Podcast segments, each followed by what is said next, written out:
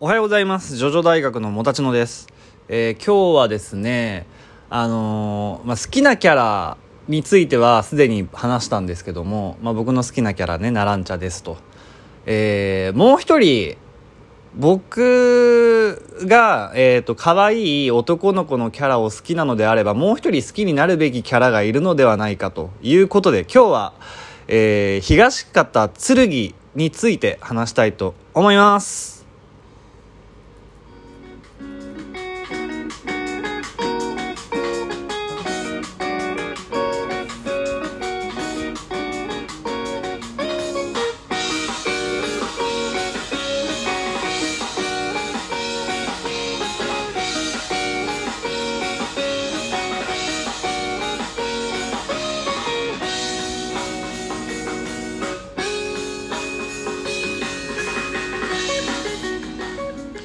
はい。えー、と、それでは話していきたいと思います。えー、と、好きな、え、なんだろう、可愛い男の子キャラが好きなのであればって、いきなりちょっと変態的な入りになってしまったんですけども、えー、ご存知、前にも話した通り、僕は、えー、と、ギルティギアっていう格闘ゲームに出てくる、見た目が女の子なのに実は男の子っていうことで世の中のいろんな人の性癖を歪めてきた、あの、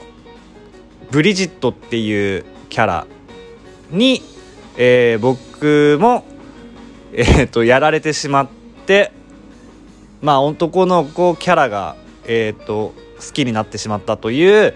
まあえー経緯というか、えーあるんですけども。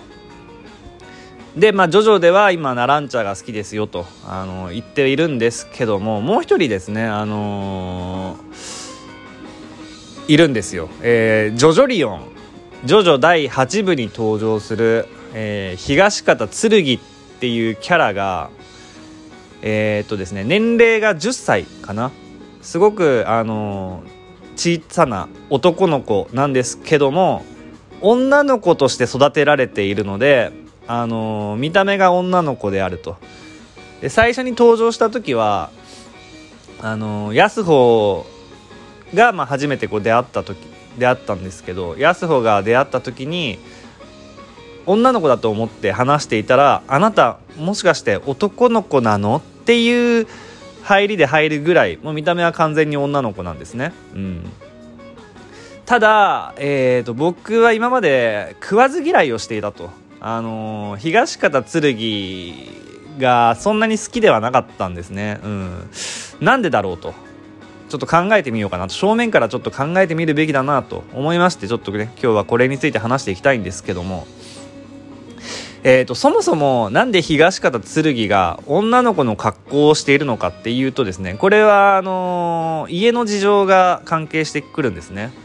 うん。あのーそもそも8部の物語の根幹にも関わってくる話ことなんですけども、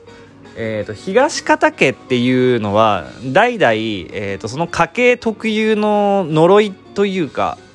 えー呪いでいいのかな、うん。あの特殊な、えー病気ですね。を家系的に持っていてどういう病気かっていうと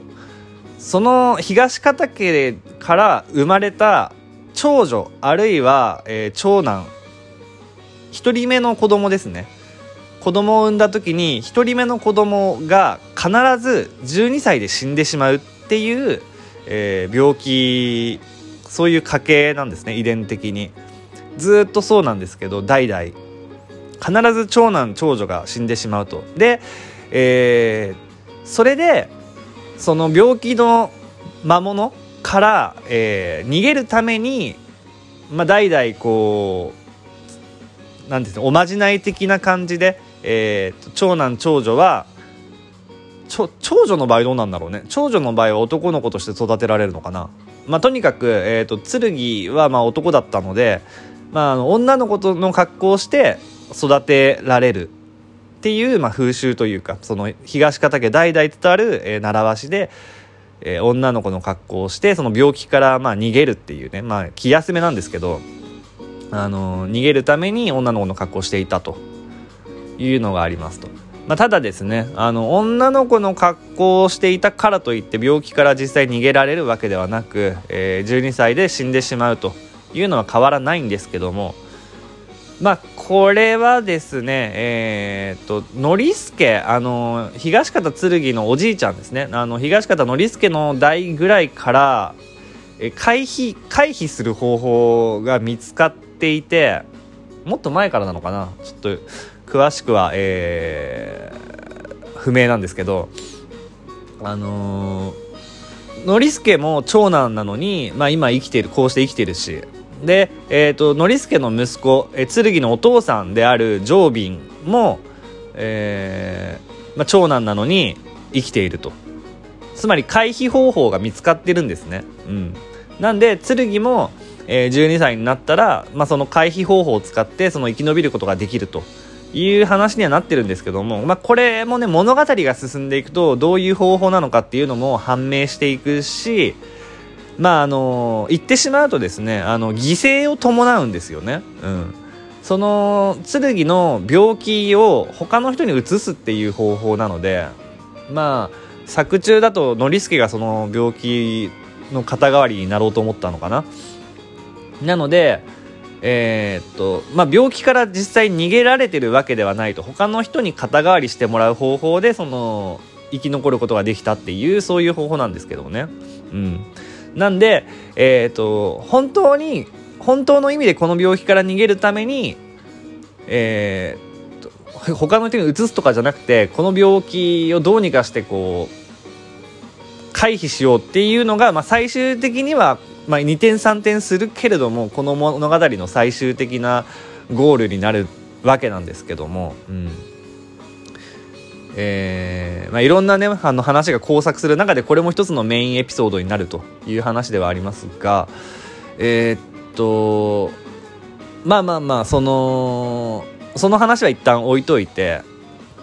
このね剣ちゃんまあ女の子の格好をしているとそういう経緯で女の子の格好をしているわけなんですがえー、っとですねこの家庭の事情でやむなく男の子なのに女の格好をさせられて女の子として育てられるっていうのはですね僕がまさに、えー、とハマったそのギルティギアっていう格闘ゲームのブリジットと同じ境遇なんですよね。なんなら。ブリジットもえー、っとまあ家のねあの田舎暮らしだったんですけどその森のあの村の風習で、えー、っと双子の男が生まれるとあの薬剤がもたらされるっていうのでなんか殺さなきゃいけないみたいなそういう風習があるんですよ。だけど、えー、っとそのブリジットは双子の双子として生まれてしまってでただ、え、っとその双子で生まれた子供を殺すのが、え、っとかわいそうだった両親が一人を女の子として偽って育てたっていうのがあの経緯となっていてブリジットはその村の風習で殺されるのを回避するために女の子としてずっと育てられたっていうことなんですね。うん、なんで結構その境遇としてはブリジットと似てるんですけどもねなんで、えーと、ブリジットと違って僕は東方剣を、えーと好きになれなかったのかっていうとですねまあ2つありまして単純に見た目が可愛くないと。見た目デザインが可愛くないんですね。あの荒木宏子先生はねあの子供とか女の子を可愛く描く気が毛頭なくてですねあの普通華奢な女の子とか描こうとしたらあの影をちょっと抑えめに描いたり筋肉を抑えめに描いたりするんですよ。柔らかくね質感出すために。もうバキバキなんですよ子供なのに腕が、うん、鼻もあの、しっかり書いてあって、普通省略するんですよ、鼻なんて。まあ、これはジョジョの絵柄なので、あの、どうこう言わないですけど、あの、もうにしても、鼻がもうすごい主張してるんですよね。あの、萌えとかってなると、まあ普通鼻なんかね、あの、省略したりするのが今はね、まあ当たり前なんですけども、えー、あともう一つが、あの、性格が気持ち悪いと。あの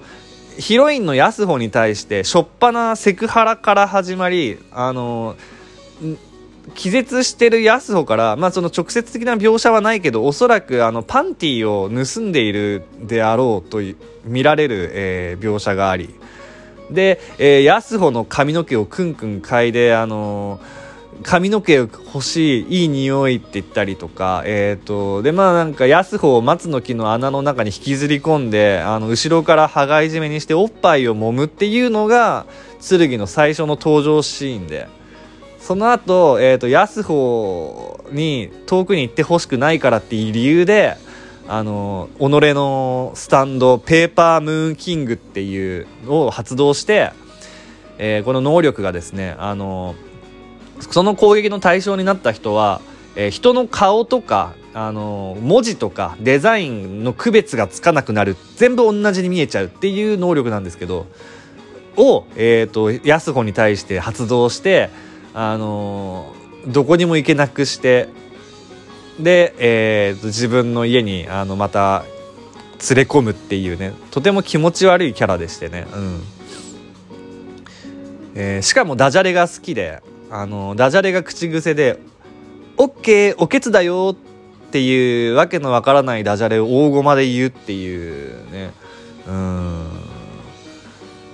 どうでしょう？うんやっぱり気持ち悪いなーって。って思いましたけど、まあ、最終的には、まあ、あのどんどんジョジョって話が進むにつれて、えーと、キャラが変わってくるものでして最終的にはなんかちょっと丸くなって可愛い感じにはなるんですけど見た目は相変わらずゴツゴツしていて、まあ、この荒木先生は子供とか女の子を可愛く描く気ないんだろうなっていうね特に子供を可愛く描く気がないんだろうなっていう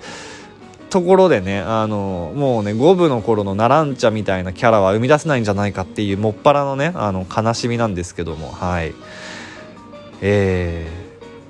ー、剣ちゃんを好きになるのを失敗しました。またえっ、ー、と時間があればね話したいと思います。はい。今日はここまで。それではまた明日。アリーベデルチ。さよならだ。